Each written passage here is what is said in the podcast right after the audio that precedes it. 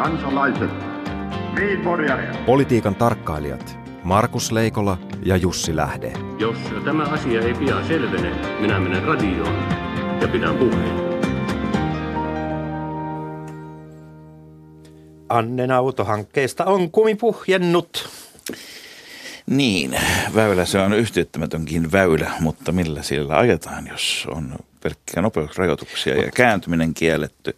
Ja samaan aikaan U-käännöstäkään ei saisi tehdä liikennemerkkiä. Äh, mutta nyt on, nyt on uusi, uusi, nyt on aivan uudet väylähankkeet ja ne on nämä ministeriöiden välisen keskustelun, viestinnän ja tiedotuksen väylät, joita on ryhdytty viime päivinä tutkimaan, että et tuota, kuinka paljon liikenne- ja viestintäministeriö oli ö, pistänyt viestintää liikkeelle valtiovarainministeriön suuntaan. Ja mun täytyy Markus sanoa, että tämmöiseen ei ole varaa valtiolla.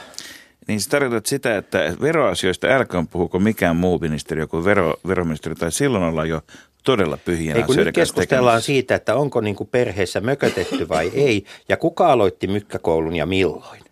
Onko, onko mitään selvillä vielä? Ei tietenkään, koska ei ole sellaista väylähanketta, jossa, jossa tuota... Niin Miten kun, tämä ministeriöiden välinen viestintä pitäisi organisoida sitten? Yhtiöitetään. Tehdään semmoinen väylä ministeriöiden välille ja jokaiseen viestiin laitetaan semmoinen siru, ja josta menee tieto mustaan laatikkoon niin, että jälkikäteen voidaan sitten selvittää, että kuka sanoi kenelle ja mitä ja milloin. Musta laatikot on yleensä aina järven pohjassa silloin, kun niitä kaivataan. Se on, no nyt ollaan, nyt ollaan kyllä tuota, ja, ja voi sanoa, että mutaa, sitä, sitä kautta, mutaa on sitä aika kautta, lailla. Sitä kautta nämä vesiväylätkin liittyy tähän asiaan. Mm. Tuota, on, on sanottu, että Anne Berner on joutunut sijaiskärsiäksi ja totta kai on myöskin sanottu, että hänen pitäisi jo erota. Miten tässä nyt sitten käy? Tota, nyt ö, nyt tota, tämä hallituksen, nyt ei ole enää kyse hallituksen ö, niin kuin välisestä ö, toiminnan, toiminnan niin kuin ongelma, tai hallituksen sisäisestä. Sitten kun se niin kuin siirtyy ministeriöiden väliseksi. Niin nyt on niin kuin kovat si- piipussa. Nyt on kovat piipussa ja nyt mä, mä todella toivon, että jossain päin Helsinkiä jonkun pienen pittoreskin ravintolan takahuoneessa – on mielellään jo tänään ää, muutama kansliapäällikkö istumassa pohtimassa sitä, että miten saadaan niin kuin tämä, nämä asiat korjattua, koska, koska tuota, näin ei voi tapahtua. Mulla on ratkaisu. No. Ja ratkaisu on se, että palataan kirjoittamaan hallitusohjelmia niin kuin ennen koska siinä vaiheessa, kun hallitusta koottiin ja Sipilä ilmoitti ylimalkaisesti, että tase pitää panna tuottamaan, kukaan ei tiennyt, mitä se tarkoittaa.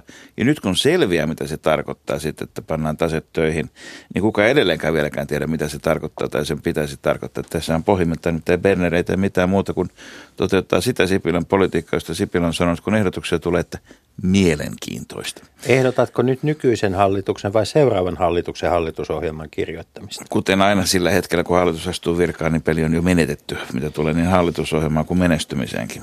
Hmm. Kyllä tässä seuraavasta puhutaan. Mutta mitä luulet, Suomen malli saattaa, saattaa levitä Ruotsiin. Niin, Finland saakar vuore, eli kevät tuo tuollessaan myöskin suoma, suomalaista mallia Ruotsiin, jossa pitkään ainoana Pohjoismaana on siis suljettu oikeistopopulistit kokonaan kaiken yhteistyön ulkopuolelle. Nuo ruotsidemokraatit, paarialuokka, josta on seurannut tietysti niin kuin aina vastaavissa tilanteissa oikeastaan, että kannatus vaan kasvaa. Nyt kuitenkin, kuitenkin tota, mielenkiintoista on se, että moderaatit Ruotsin kokoomus on, on nyt tehnyt sellaisia avauksia, että ehkä tässä pitäisi liikahtaa. Niin, tämä on tietysti mielenkiintoista ajatella. Politiikan ää, kukkein sana, siis se, se mistä se niin kuin, ää, poliittisissa keskusteluissa, jos, jos sanaa ei olisi, niin poliittiset keskustelut olisivat hyvin lyhyitä. Mutta nyt me voidaan esimerkiksi Suomessa pohtia, että mikähän mahtaisi olla perussuomalaisten ja SDPn kannatus, jos hallitusneuvotteluissa olisi päädytty siihen, että hallituksessa olisinkin Antti Rinteen johtamat sosiaalidemokraatit ja oppositiossa Timo Soinin johtama perussuomalaiset. Millaista keskustelua siinä tilanteessa käyttäisiin tulevissa puoluekokouksissa, No, mutta mennään siihen myöhemmin. Suomi 2015 ei kuitenkaan ollut sama kuin Ruotsi 2015. Ei. Eli, eli nimenomaan sillä ajatuksella, että kun sekä Soini halusi hallituksen, että kaikki muut halusivat Soinin hallitukseen, niin, niin Soinin hallitukseen menoa oli aika vaikea estää ja, ja tuota, puolue tuotettiin sinne, Mutta miksi Ruotsi- raahattiin sinne, kannat, jotta kannatus sulaisi ja näin todella on myös tapahtunut. Tota, sanokaa meille, että ruotsalaiset on kestänyt vähän aikaa vaan huomata tämä, Sitten, mutta ennen kaikkea huomata, miksi, miksi siinä menee aika. Tietysti kysymys kuuluu, millaista politiikkaa on. Nyt jos katsotaan Norjaa tai Tanskaa, jossa myöskin on siis hallitus joutunut nojaamaan populistien mm. kannatukseen, niin siellä voi sanoa, että Norjassa vaikutukset ovat olleet varsin vähäisiä. Tanskassa se on näkynyt kyllä kirjana ulkomaalaispolitiikkana, mutta toisaalta kun kaikkialla Pohjolassa tämä pakolaispolitiikka on heilutellut paljon enemmän se, mitä on tapahtunut Kreikan ja Turkin rajalla kuin varsinaisesti niin kuin omat päätökset, niin siihen nähden niin semmoista ikään kuin irtopisteiden napsemista tai hyötyä ei sen perusteella voi sanoa menneen laarin tai toiseenkaan. Ja, ja, ja tuota, kun kun Suomen pullamössä perussuomalaiset ovat istuneet kaikessa rauhassa ja valtakunnassa nyt on asiat suurin piirtein niin kuin ne ovat muutenkin, niin ruotsalaiset huomaavat, että ei se ehkä sitten niin vaarallista olekaan verrattuna tilanteeseen, jossa ruotsidemokraatit pääsisivät vielä enemmän niskan päälle kuin mitä he tällä hetkellä vaankielenä ovat. Epäilen kuitenkin, että jos, jos tuota ruotsidemokraatit otetaan, otetaan hallitusvastuuseen mukaan, niin emme näe vadelmavene pakolaisten maihin nousua Suomen rannikolla tai, tai tuota Tornion, Tornion tuskin tarvitsee siitä syystä eri, erillistä vastaanottokeskusta Mutta Jussi, avata. mahdollisuus, uhka on aina myös mahdollisuus. Uhka on Tervetuloa mahdollisuus. ruotsalaiset miljonäärit tänne vaan ihan rauhassa. U- uhka, on, uhka on mahdollisuus ja, ja tuota, Muutkin kuin nallevaruus. Kyllä, ja, ja tota, jos ajatellaan sitä, että jos uhka on mahdollisuus, niin kyllä Yhdysvallat on mahdollisuuksien maa. Niin, vaikka näyttääkin siltä, että siellä on tapahtunut kaikkea semmoista, mikä piti olla mahdotonta pitkään, mutta, mutta, mutta, mutta sana mahdoton on poistettu yhdysvaltalaisesta poliittisesta terminologiasta. Se pitää paikkansa. Tuota, ää, niin, siis täytyy sanoa, että ää, Donald Trump on siinä mielessä ää, niin kuin klassinen republikaani, että hän on aina puhunut pienen hallinnon puolesta. Ja hallinto näyttää pienenevään, kun väkeä joko erotetaan tai eroaa joka päivä. Niin siis aika jännittävintä on katsoa, kumpi tapahtuu enemmän. Että, You're fired. Niin. niin, tota, no, no, no, I fire myself. Niin. niin näytän itse itselleni. Siis ennen kaikkea nyt on lähtenyt väkeä ulkoministeristä ja täytyy... Ja rajavalvonnasta. Ja rajavalvonnasta, ja tietysti sinänsä mielenkiintoista, kun rajavalvonta vähenee sitä mukaan, kun muuri nousee. No ehkä se on tätä sitten koneistumista ja automatisointia, että loppujen lopuksi siellä, siellä on muuri, jossa on tota yksi iso keskusvalvomo, joka sekin on yksityistetty. Veikkaan kyllä, että yksityistäminen viime kädessä tota, yksityistetään Intiaan tai jonnekin muualle, niin kuin Britanniassa on käynyt. käynyt että tota, monet näistä etäpalveluista pyöritetään itse asiassa valtakunnan rajojen ulkopuolelta. Mutta tästä täytyy muistaa, että amerikkalainen tämä järjestelmä on, on kun Suomessa puhutaan poliittisista virkanimityksistä, niin Amerikassa se on paljon isompi juttu. Eli siellä on hyvin selkeästi ne virkamiehet, jotka vaihtuu, mutta joka perustuu siihen, että on ne virkamiehet, jotka ei vaihdu vastaavasti, jotka oikeasti tietää ja osaa ne asiat sitten. Ja, ja nyt mielenkiintoista on se, että tämä väki, jota sieltä ulkoministeriöstä on lähtenyt, on juuri näitä, jotka on palvellut sekä demokraatteja että republikaaneja. Ja, ja, niin sanotusti vievät manuaalit mukanaan. Joo, tässä niin kun, kun yhtäällä muureja rakennetaan, niin toisaalla muurit murtuvat, mutta tota, kyllä tämä niin kun, kyllä tämä on kiinnostavaa, koska siis ää, ää, tämä on sitä aikaa, jolloin, jolloin pitäisi keskittyä hallinnossa väen palkkaamiseen. Ja nyt itse asiassa hallintoa, kun me puhutaan Trumpin hallinnosta, niin Trumpin hallintoa ei juurikaan vielä ole olemassa. Väkeä ei ole palkattu. Tiedätkö, tiedätkö mitä historiasta ajanjaksoa tämä mun mielestä muistuttaa? No, Ei suinkaan 30-lukua niin kuin pahimmat saappaiden muistelijat ovat rautasaappaiden muistelijat. Tämä muistuttaa mun mielestä tilannetta silloin, kun Suomi itsenäistyi joulukuuta 1917, mutta ei Suomessa, vaan Pietarissa, jossa nyt bolshevikit marssivat revolverit kourassa, kourassa ministeriöihin ja ilmoittivat, että nyt me johdamme ministeriötä ja virkamiehet sano vai niin ja lähtivät lounastauolle. Radio Yhdessä. Leikola ja Lähde.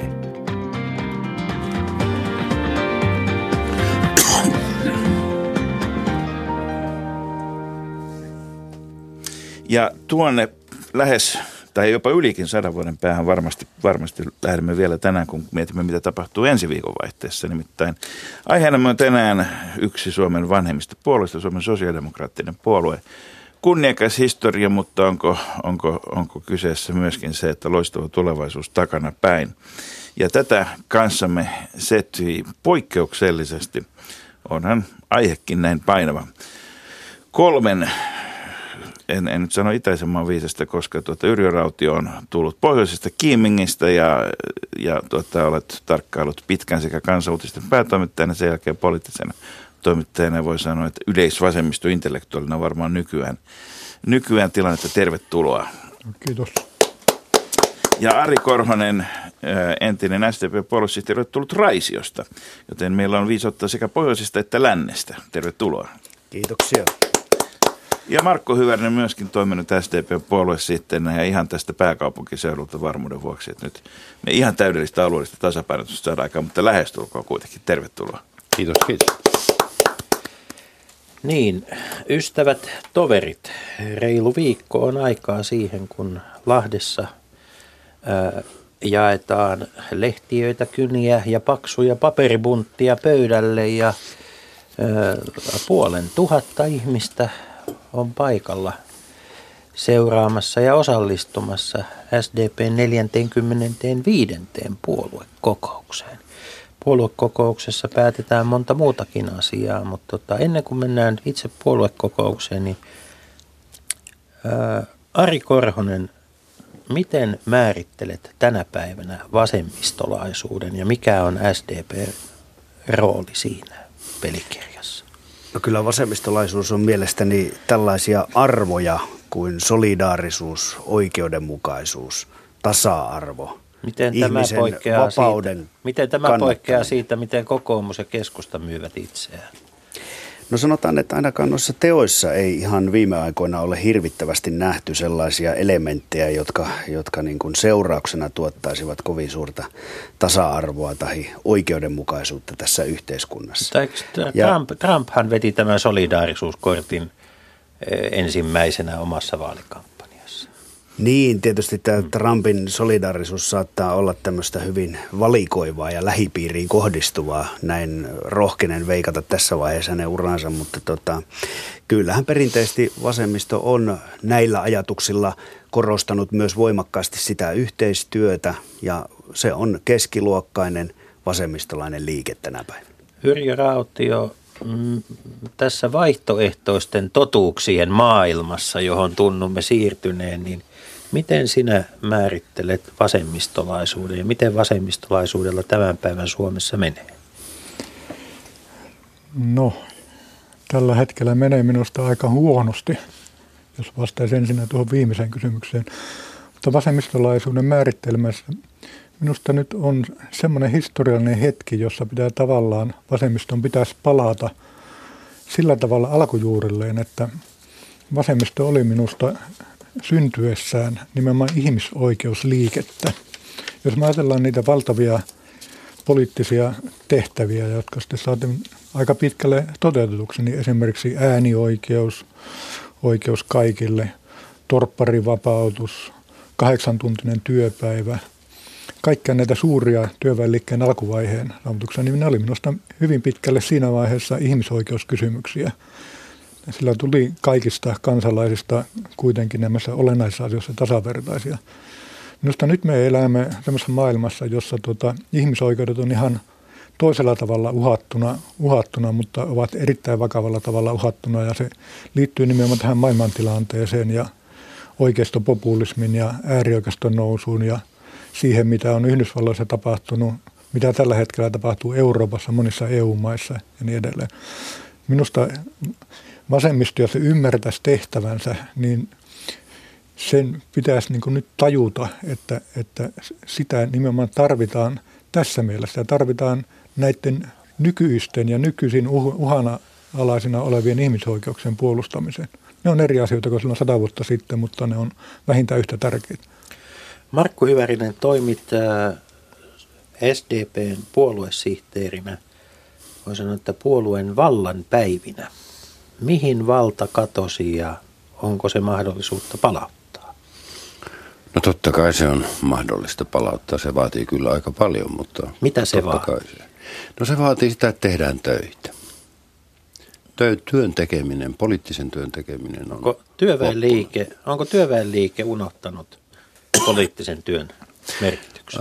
Äh, monessa mielessä joo. Siis sanotaanko, että 90-luvun loppupuolella, siis vuosituhannen vaihteessa lakattiin tekemästä vakavaa ohjelmatyötä. Siis kunnollista ohjelmatyötä ja se näkyy politiikassa. Ja se ei koske ainoastaan SDPtä, vaan, vaan sellaista vanhaa asiantuntijapuoluetta kuin kokoomusta ja, ja myöskin keskustapuoluetta. Niin. Tuliko, tuliko, tuliko ikään kuin puolueesta sitten liikaa vain kampanjaorganisaatiota?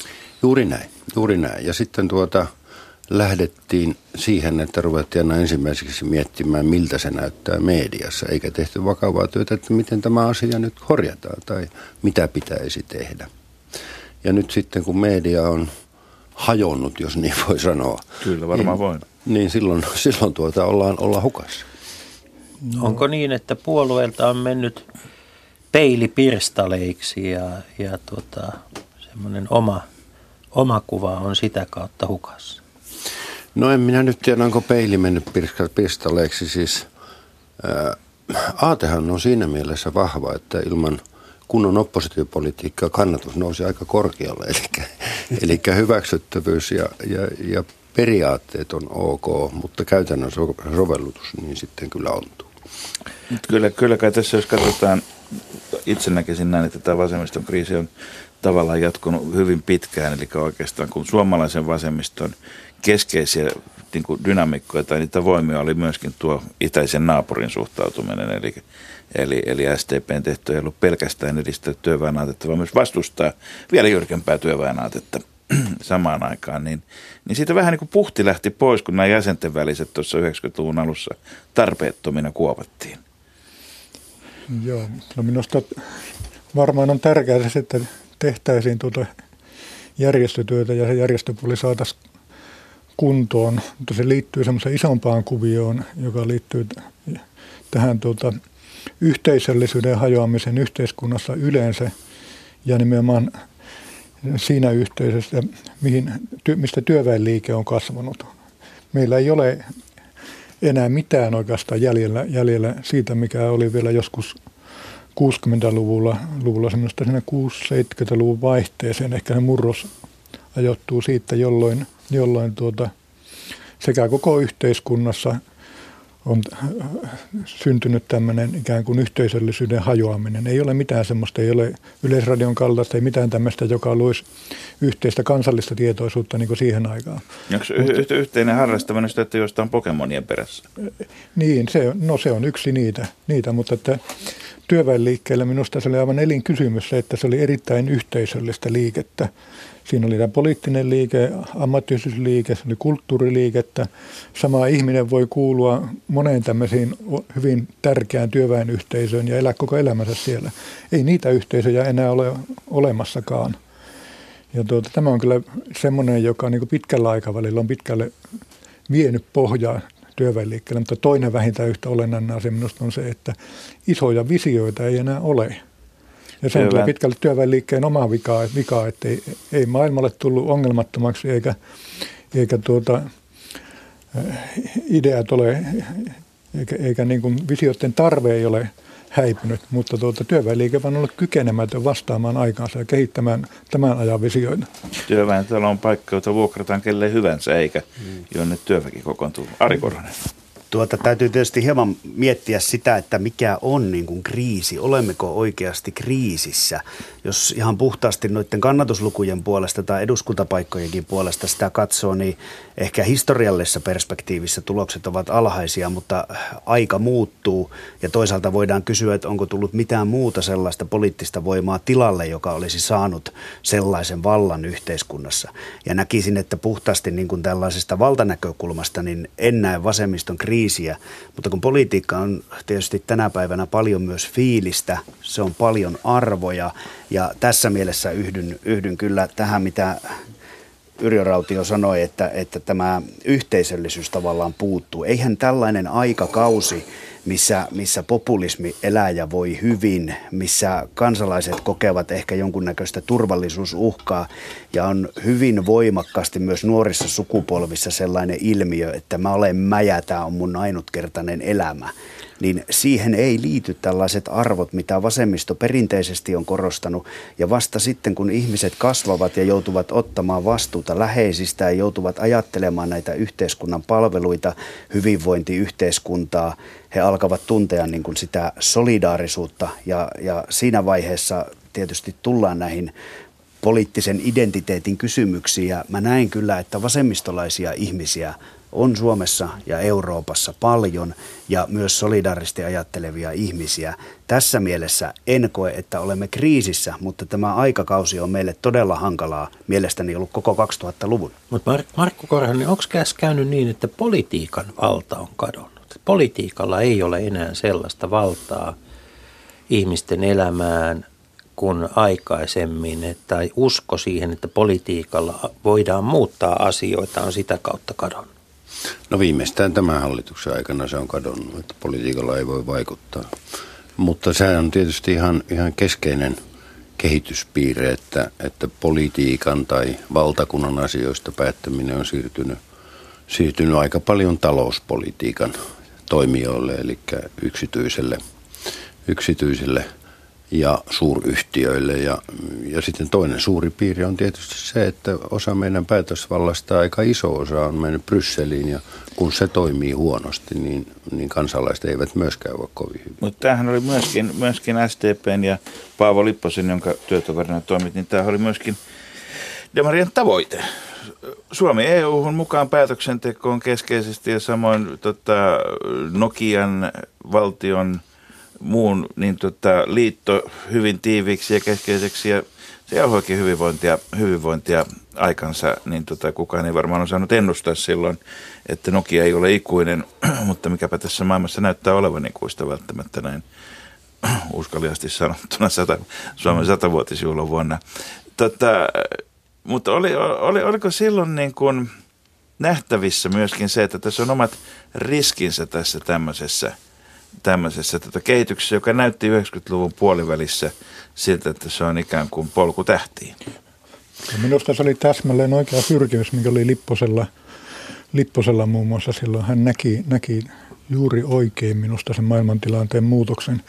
Siinä olennaista on se, että kun talous oli niin kuin kutakunkin täysin kansainvälistynyt ja ylikansallistunut – niin ei mitään muuta keinoa saada taloutta takaisin edes jollain lailla poliittiseen ja demokraattisen ohjaukseen ei ole kuin se, että politiikka myös kansainvälistyy ja ylikansallistuu. Ja siinä keinoja ja välineitä ei paljon muita ole ollut kuin EU. Että kyllä minusta se pyrkimys oli siihen täsmälleen oikea, mutta tietysti epäsuhta on säilynyt vielä, vielä ja varmaan pitkään säilyykin, että tuota, tämä talouden kansainvälistyminen kulkee paljon edellä politiikan kansainvälistymistä. Ja niin kauan kuin tämä epäsuhde on, niin kyllä politiikassa on semmoinen niin päätösvaltavaje. Se on Suomessa ja se on Euroopassa ja muuta. Hyvä. Nyt tulla, nyt tulla nimittäin ytimessä. Mä ajattelen, että perinteisesti kuitenkin työväenliikkeen vahvuus on ollut se joukkovoima ja neuvotteluvoima ja suhteessa työnantajien suhteessa porvareihin silloin on ollut parlamentaarinen siipi ja silloin on ollut AY-siipi. Mutta tällä hetkellä, kun suuryritykset, niiden työpaikat on hajallaan ympäri Eurooppaa, ympäri maailmaa, missä meillä on globaalit yleislakot, missä meillä on edes Euroopan laajuiset tuponeuvottelut, ei ole näkynyt, kuulkaas, viimeiseen monenkymmenen vuoteen vielä. Tota, kun, kun toinen puoli tekee niin tämmöisiä liikkeitä globalisoidaan, niin mitä on tehnyt työväenliike samaan aikaan? Siinäpä se, siinä on pitkälle se ongelma ydin. Joo, näin on, näin on nimenomaan käynyt. Ei eurooppalainen työntekijäliike ole todellakaan tehnyt tai pystynyt kovinkaan suureen, suureen muutokseen, mutta mm, tähän yhteyteen on kyllä todettava, että EU on kehittynyt kovin eri suuntaan kuin mitä silloin toivottiin ja, ja pyrittiin. Ja jälkikäteen ajatellen tämä laajeminen oli selvä virhe.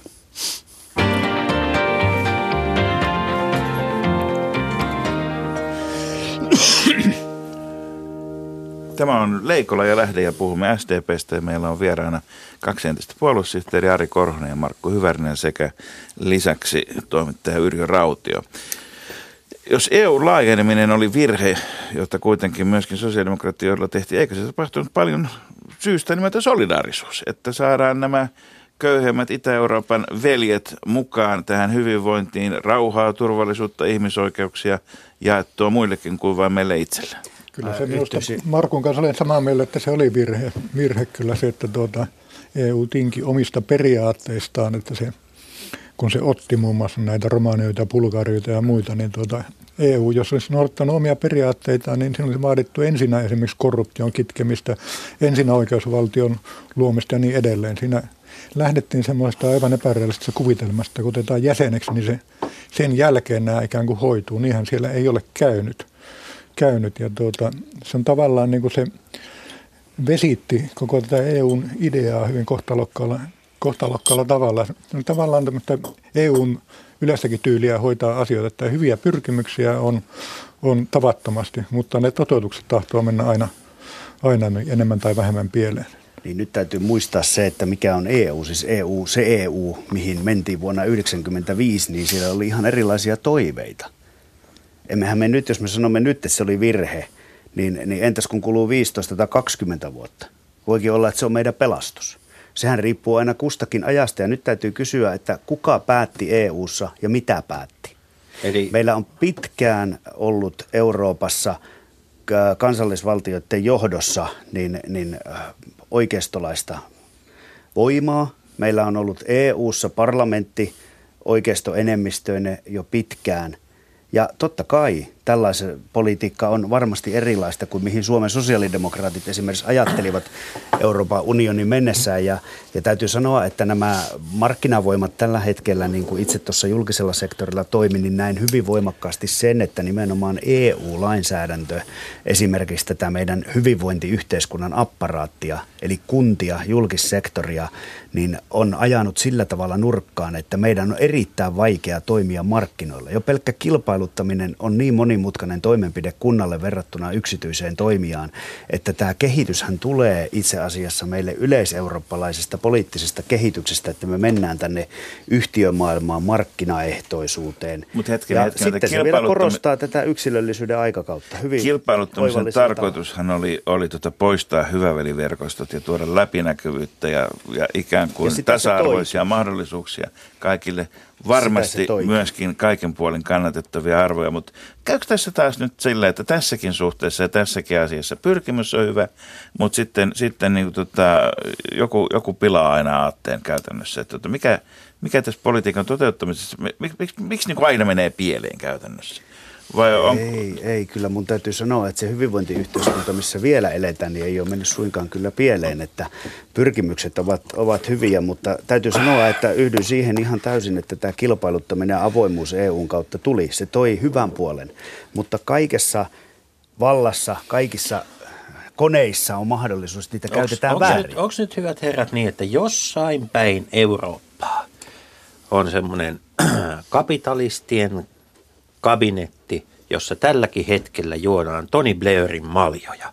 Koska siis kun me mietitään sitä tilannetta, että missä vaiheessa tämä niin kuin eurooppalainen sosiaalidemokratia, eurooppalainen vasemmistolaisuus alkoi menettää sellaista yhteisotettaan, niin kyllähän siinä niin kuin, nämä niin kuin Blairin omassa ulkopolitiikassaan tekemät arviot, niin ne vei vuosiksi sellaista, niin kuin, sellaista energiaa, jota juuri silloin olisi tarvittu näiden, näiden asioiden vahtiin.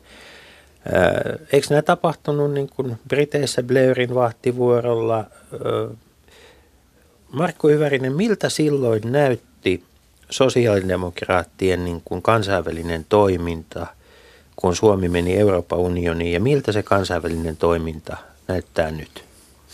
No silloinhan se oli hyvin tiivistä, tiivistä ja esimerkiksi pohjoismaisen sosiaalidemokraattien yhteistyö oli, oli todella, todella tuota, ää, voimakasta. Esimerkiksi EU-jäsenyyden suhteen käytiin jatkuvasti neuvotteluja ja, ja mietittiin, mitä tässä pitäisi tehdä.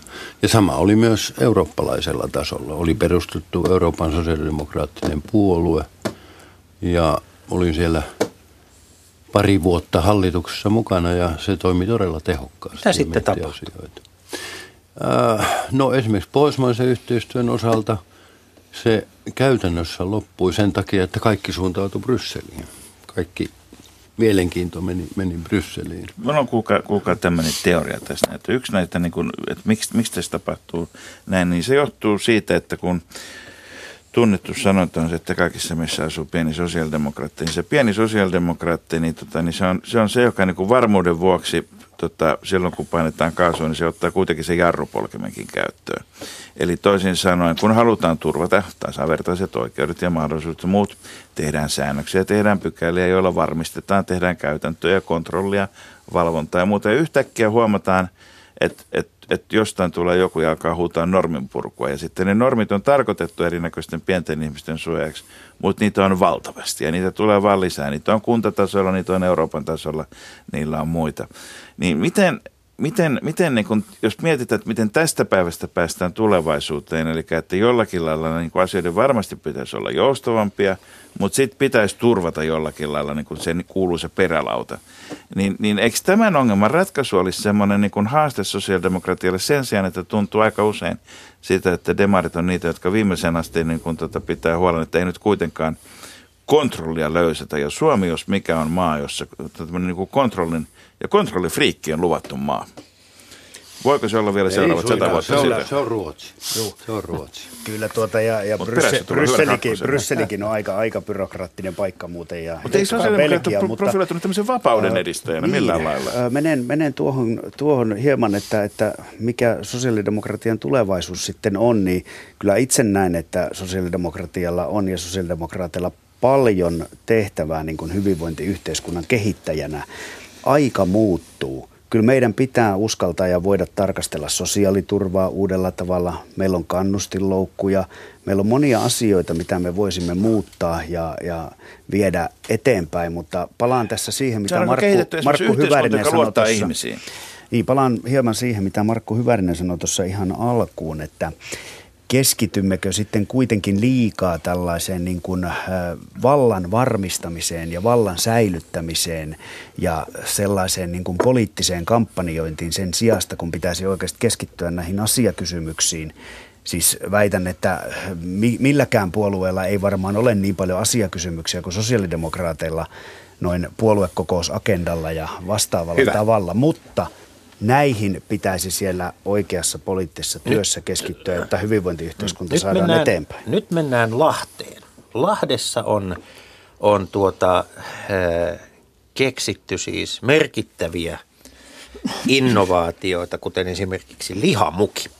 Mutta että mitäs nyt sitten SDP tulisi Lahdessa keksiä? Siellä on siis totta kai media keskittyy henkilövaaleihin, joita on nyt siis sekä puheenjohtajan, varapuheenjohtajien että sitten puoluesihteerin osalta. Ää, käydään nämä henkilövaalit alta pois, mutta muistetaan myös se, että se kaikkein tärkeimmät keskusteluthan käydään siellä siis öisin, niin kuin, niin kuin puoluekokouksissa aina.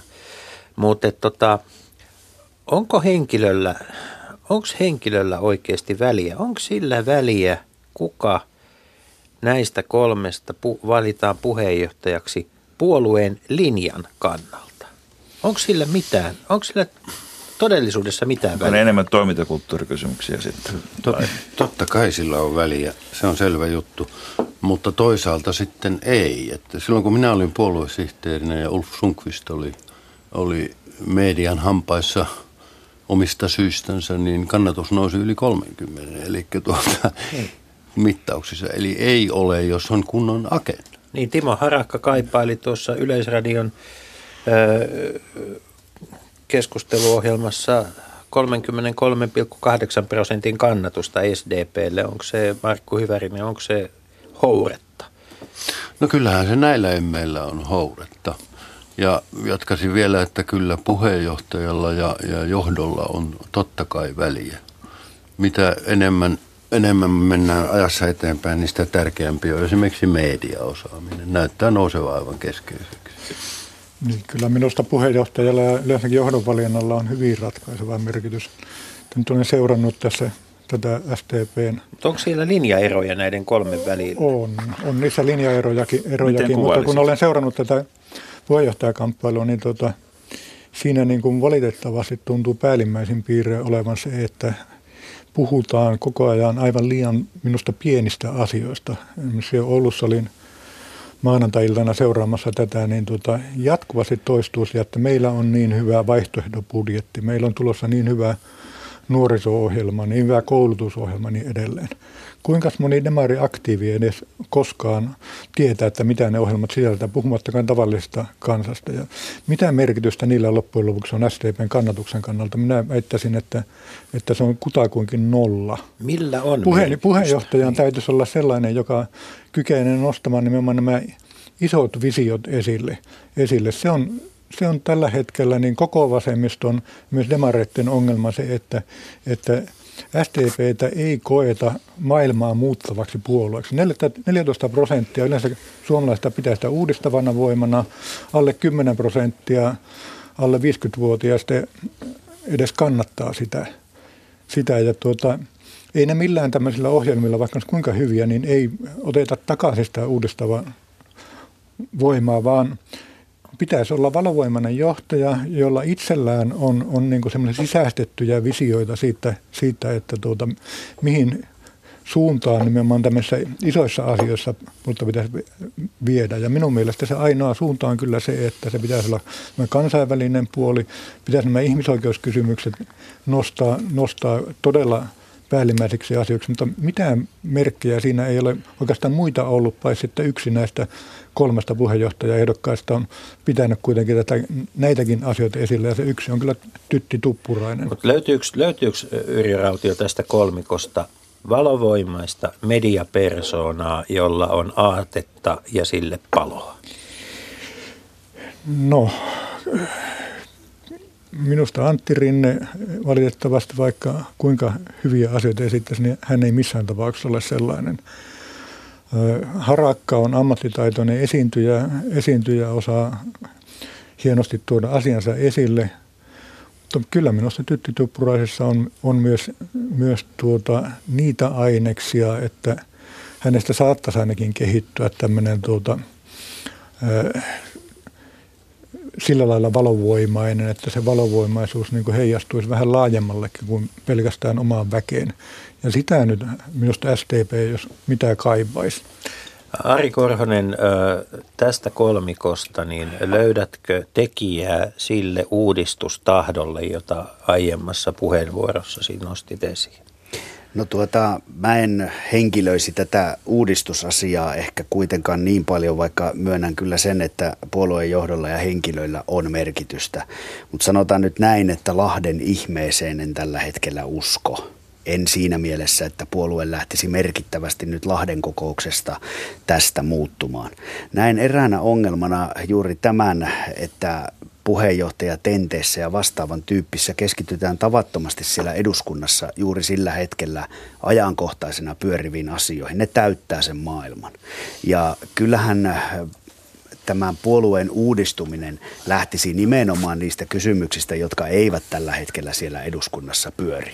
Se lähtisi juuri näistä äh, makrotason kysymyksistä, siirryttäisiin lillukavarsista vähän, vähän suurempaan kuvaan ja, ja ei tämä keskustelu tässä eikä tämä puoluekokous siihen tuo mitään kauhean keskeistä uutta, mutta täytyy sanoa, että ihan hyviä henkilöitä siellä puolueen johtoon ehdolla on kaikkinensa. Markku Hyvär.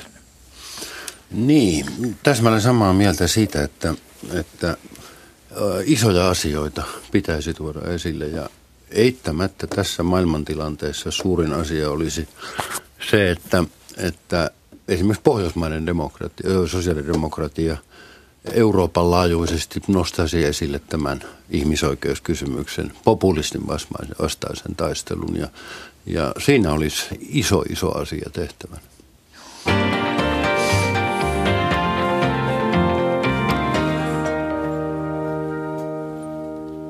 Leikola ja lähdeaiheena sosiaalidemokratia ja All Mail-paneelissa tällä kertaa Yrjö Rautio, Ari Korhonen ja Markku Hyvärinen.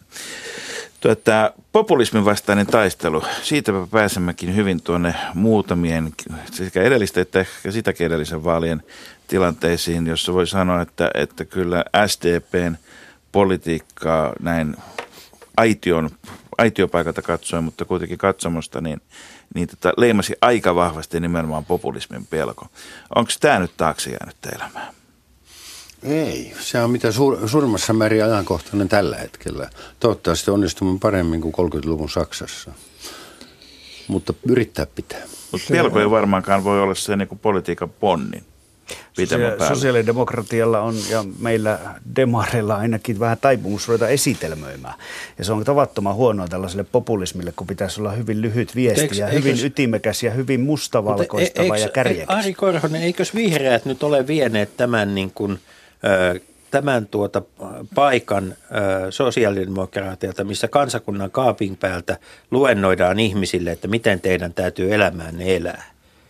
Niin eikö, eikö tämä nyt pitäisi olla vapauttava tilanne sosiaalidemokraatia? Joo, luojan kiitos ne on vieneet. Joo. Minusta tuota, popu- populismin pelko ei nyt välttämättä ole se tuota, hyvä ohjaaja, mutta tuota,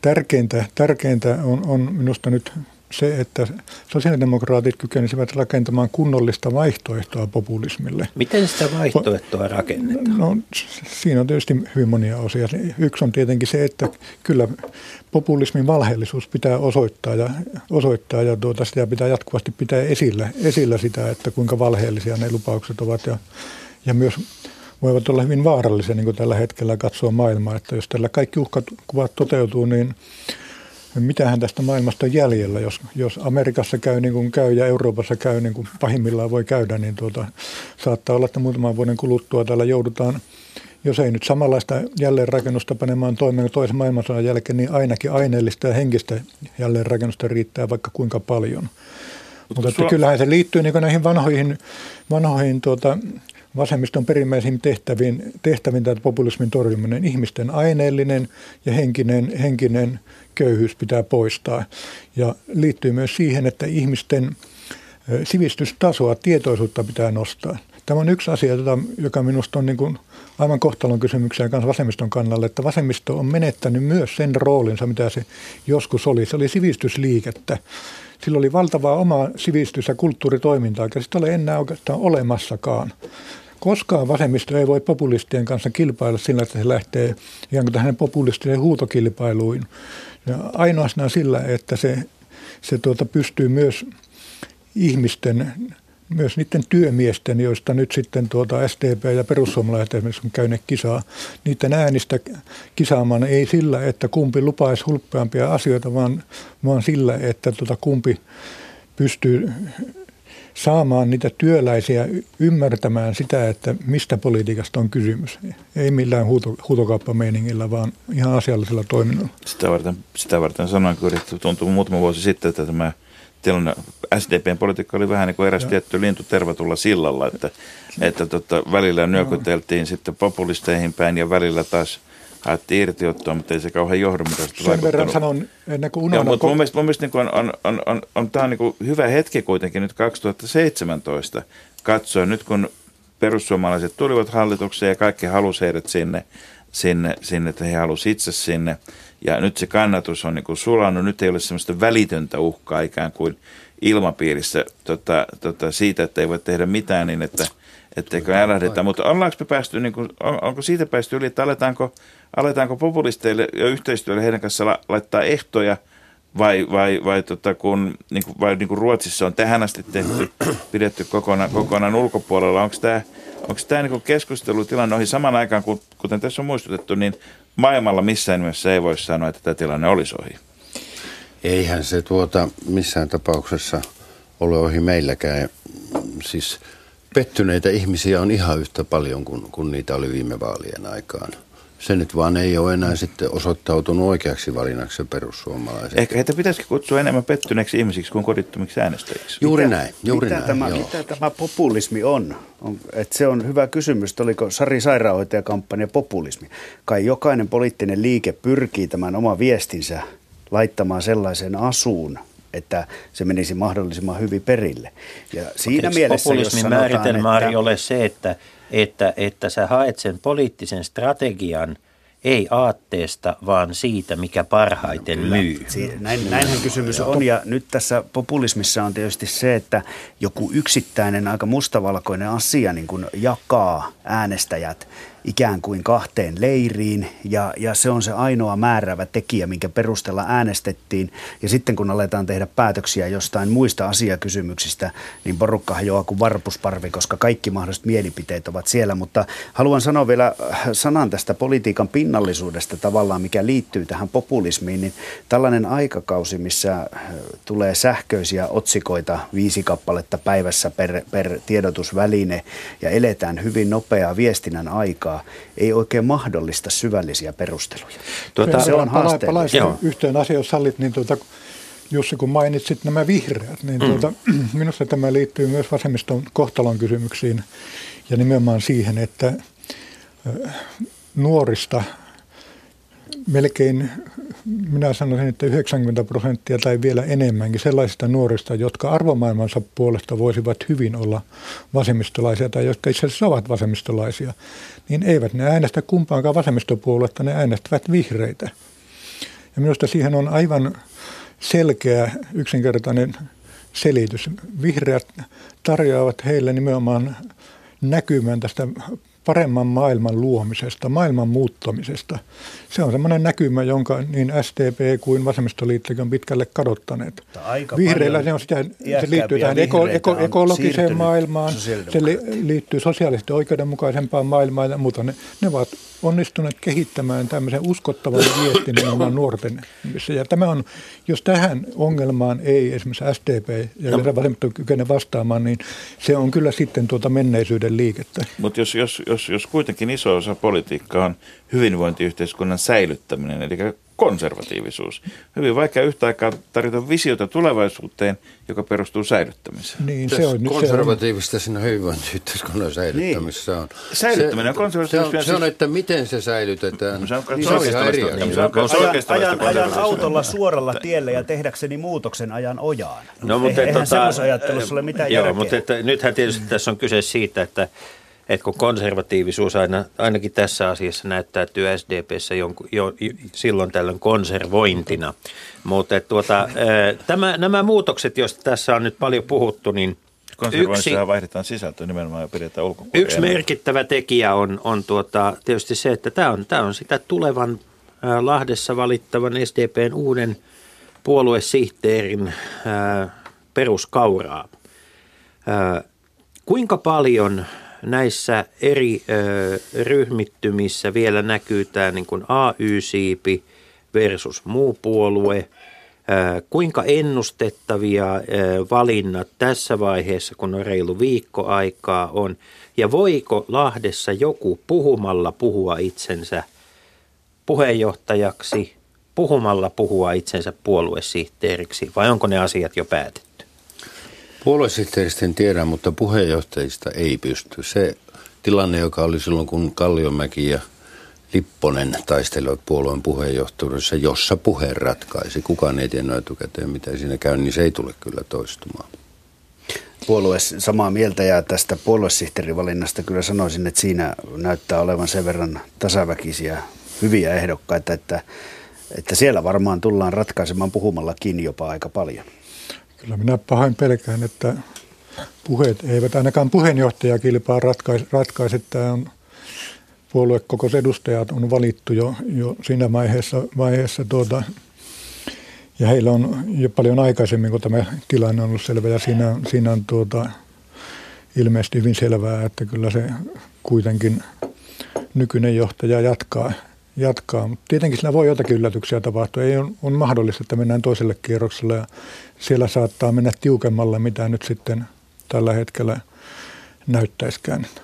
AY-liike ei ole entisensä eikä varmaan samalla tavoin enää SDPn käytettävissä tarvittaessa kuin joskus aikaisemmin. Tota, puoluekone on, on termi, jota mielellään käytetään, mutta eihän sitä konetta ole olemassa sellaista joku rakenna ja myöskin huola ja voitele. Tota, Ari Korhonen ja Markku Hyvärinen olette toimineet aikaisemmin puoluesihteerinä. Mitä vaaditaan 2020-luvun SDP-puoluesihteeriltä? Milla, millaisia ominaisuuksia? Sinnikkyyttä. No. Todella paljon sinnikkyyttä. ahkeruutta? No se, sehän, mitä puolustusta vaaditaan, vaihtelee ajanjaksojen mukaan. Aina kun on oppositiossa, niin puoluesihteeriltä vaaditaan myös poliittista osaamista. Ja nyt on se aika. Vaaditaan poliittista osaamista. Silmää, neuvottelutaitoa, kontakteja. Joo, ja sitten sitä visioiden vetämistä. Siis puoluesihteerihän on se henkilö, Myös joka vetää työtä. ohjelmatyötä. Mm. Niin, vetää ohjelmatyötä. Ja sen takia minusta hänellä myös pitää olla poliittinen mandaatti. Mutta jos esimerkiksi se ehdotus menee läpi, että puolue hallituksesta tulee piirien puheenjohtajien yhteisö, niin mä en näe siinä mitään järkeä. Siis siellähän pitäisi olla puolueen parhaat tytöt ja pojat keskustelemassa ajankohtaisista päätöksistä. Siksi kai sitä ajatusta on nimenomaan tehtykin tuohon suuntaan.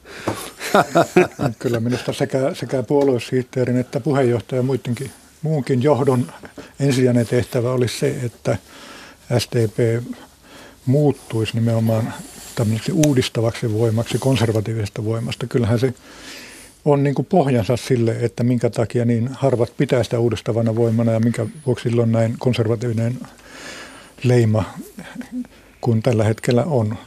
On asioita, joita tietysti on hyvää ja pakkokin puolustaa, mutta tuota, jos ei sitten ole niiden lisäksi paljon muuta esittää kuin, että me teemme vähän erilaisen varjobudjetin, mitä tämä hallituksen budjetti on, niin kyllä aivan turhaan kuvitella, että tästä leimasta ikinä päästäisiin. Kyllä siinä on niin näihin isoihin linjoihin silloin, mistä tässä on ollut aikaisemmin jo ollut puhetta, niin niihin on päästä, mutta ei se oikein hyvältä näytä, kun olen seurannut tätä puheenjohtajakilpailua, niin siellä puhutaan niin tavattoman vähän loppujen lopuksi esimerkiksi näistä kansainvälisistä ulottuvuista. Meillä on kuitenkin kansainvälinen tilanne, joka voi tehdä ihan tyhjäksi sen, että mitä me täällä naperellaan. Saa olla kuinka hienoja ohjelmia tahansa, jos huonosti käy maailmassa ja Euroopassa. Jos EUlle käy, niin kuin saattaa käydä, että vuoden kuluttua nykyisen kaltaista EUta ei ole enää olemassakaan, niin me ollaan kokonaan toisenlaisessa tilanteessa. Silloin on aivan yksilösti, kuinka hieno nuorisopoliittinen ohjelma ja kuinka hienoja varjobudjetteja täällä tehdään. Tuota, puoluekokoukset on, hyvät ystävät siellä radioiden ääressä siis, ihmisillä on erilaisia harrastuksia. Minä harrastan puoluekokouksia. Puoluekokouksissa kaikkein tärkeimmät keskustelut käydään siis kello 02 ja 06 välillä. Siellä puhutaan silloin niistä asioista, jotka sitten ö, muutaman vuoden tai vuosikymmenen ö, aikana päätyvät puolueiden ohjelmatyön kautta hallitusohjelmiin. Siellä rakennetaan niitä ö, riitoja ja niitä ystävyyssuhteita, joiden varassa politiikkaa jatkossa tehdään. Ö, mikä on ikimuistoisin hetki tähän lähetyksen lopuksi puoluekokouksista, jonka olette itse saaneet olla todistamassa? No, mulla se on aika, aika selvä. Tota, Tampereen puoluekokous 2002 vai 1? 2001 taisi olla, niin Kalevi Sorsa käveli puoluekokouksen aluksi lavalle ja siellä saattoi kuulla kaverin hengityksen vierestä. Se sali oli niin hiljainen paikka. Se oli puolueväen suuri kunnioitus Kalevi Sorsalle ja viimeinen dialogi. No jos ajattelee hyviä, hyviä muistoja, niin kyllä, kyllä minulla ää, oli hyvin innostava ja hyvä kokemus se puoluekokous, jossa, jossa Paavo Lipponen valittiin puheenjohtajaksi. Se oli, se oli innostunut, se oli hyvin demokraattinen ja avoin se tilanne, keskustelu oli hyvää ja näkymät olivat myös hyviä. Ja niin, olen osallistunut muutamiin SDPn puoluekokouksiin, mutta niistä nyt ei oikein Mutta puoluekokoukset hir- hirveätä kohokohtaa tulee mieleen, mieleen, mutta minä olen osallistunut myös muutamiin esimerkiksi keskustan puoluekokouksiin. Ja minä olen itse kaikkea muuta kuin keskustan kannattajana, niin ollut aina erityisen ihastunut niihin, koska niissä on semmoista todellista tunnelmaa. Siellä on aatteen palua, siellä on erinomaisia puhujia ja kaikkea muuta. Hyvä. Puhumatta ei ole paras. Ei, usko, ja puhetta riittää Lahdessa ja varmasti myöskin Lahden jälkeen. Ja samoin puhetta riittää taas viikon päästä perjantaina tuttuun aikaan tällä kanavalla. Hyvää viikonloppua. Kansalaiset, Radio Yhdessä. Leikola ja Lähde. Jos tämä asia ei pian selvene, minä menen radioon ja pidän puheen. Perjantaisin aamu 10 uutisten jälkeen.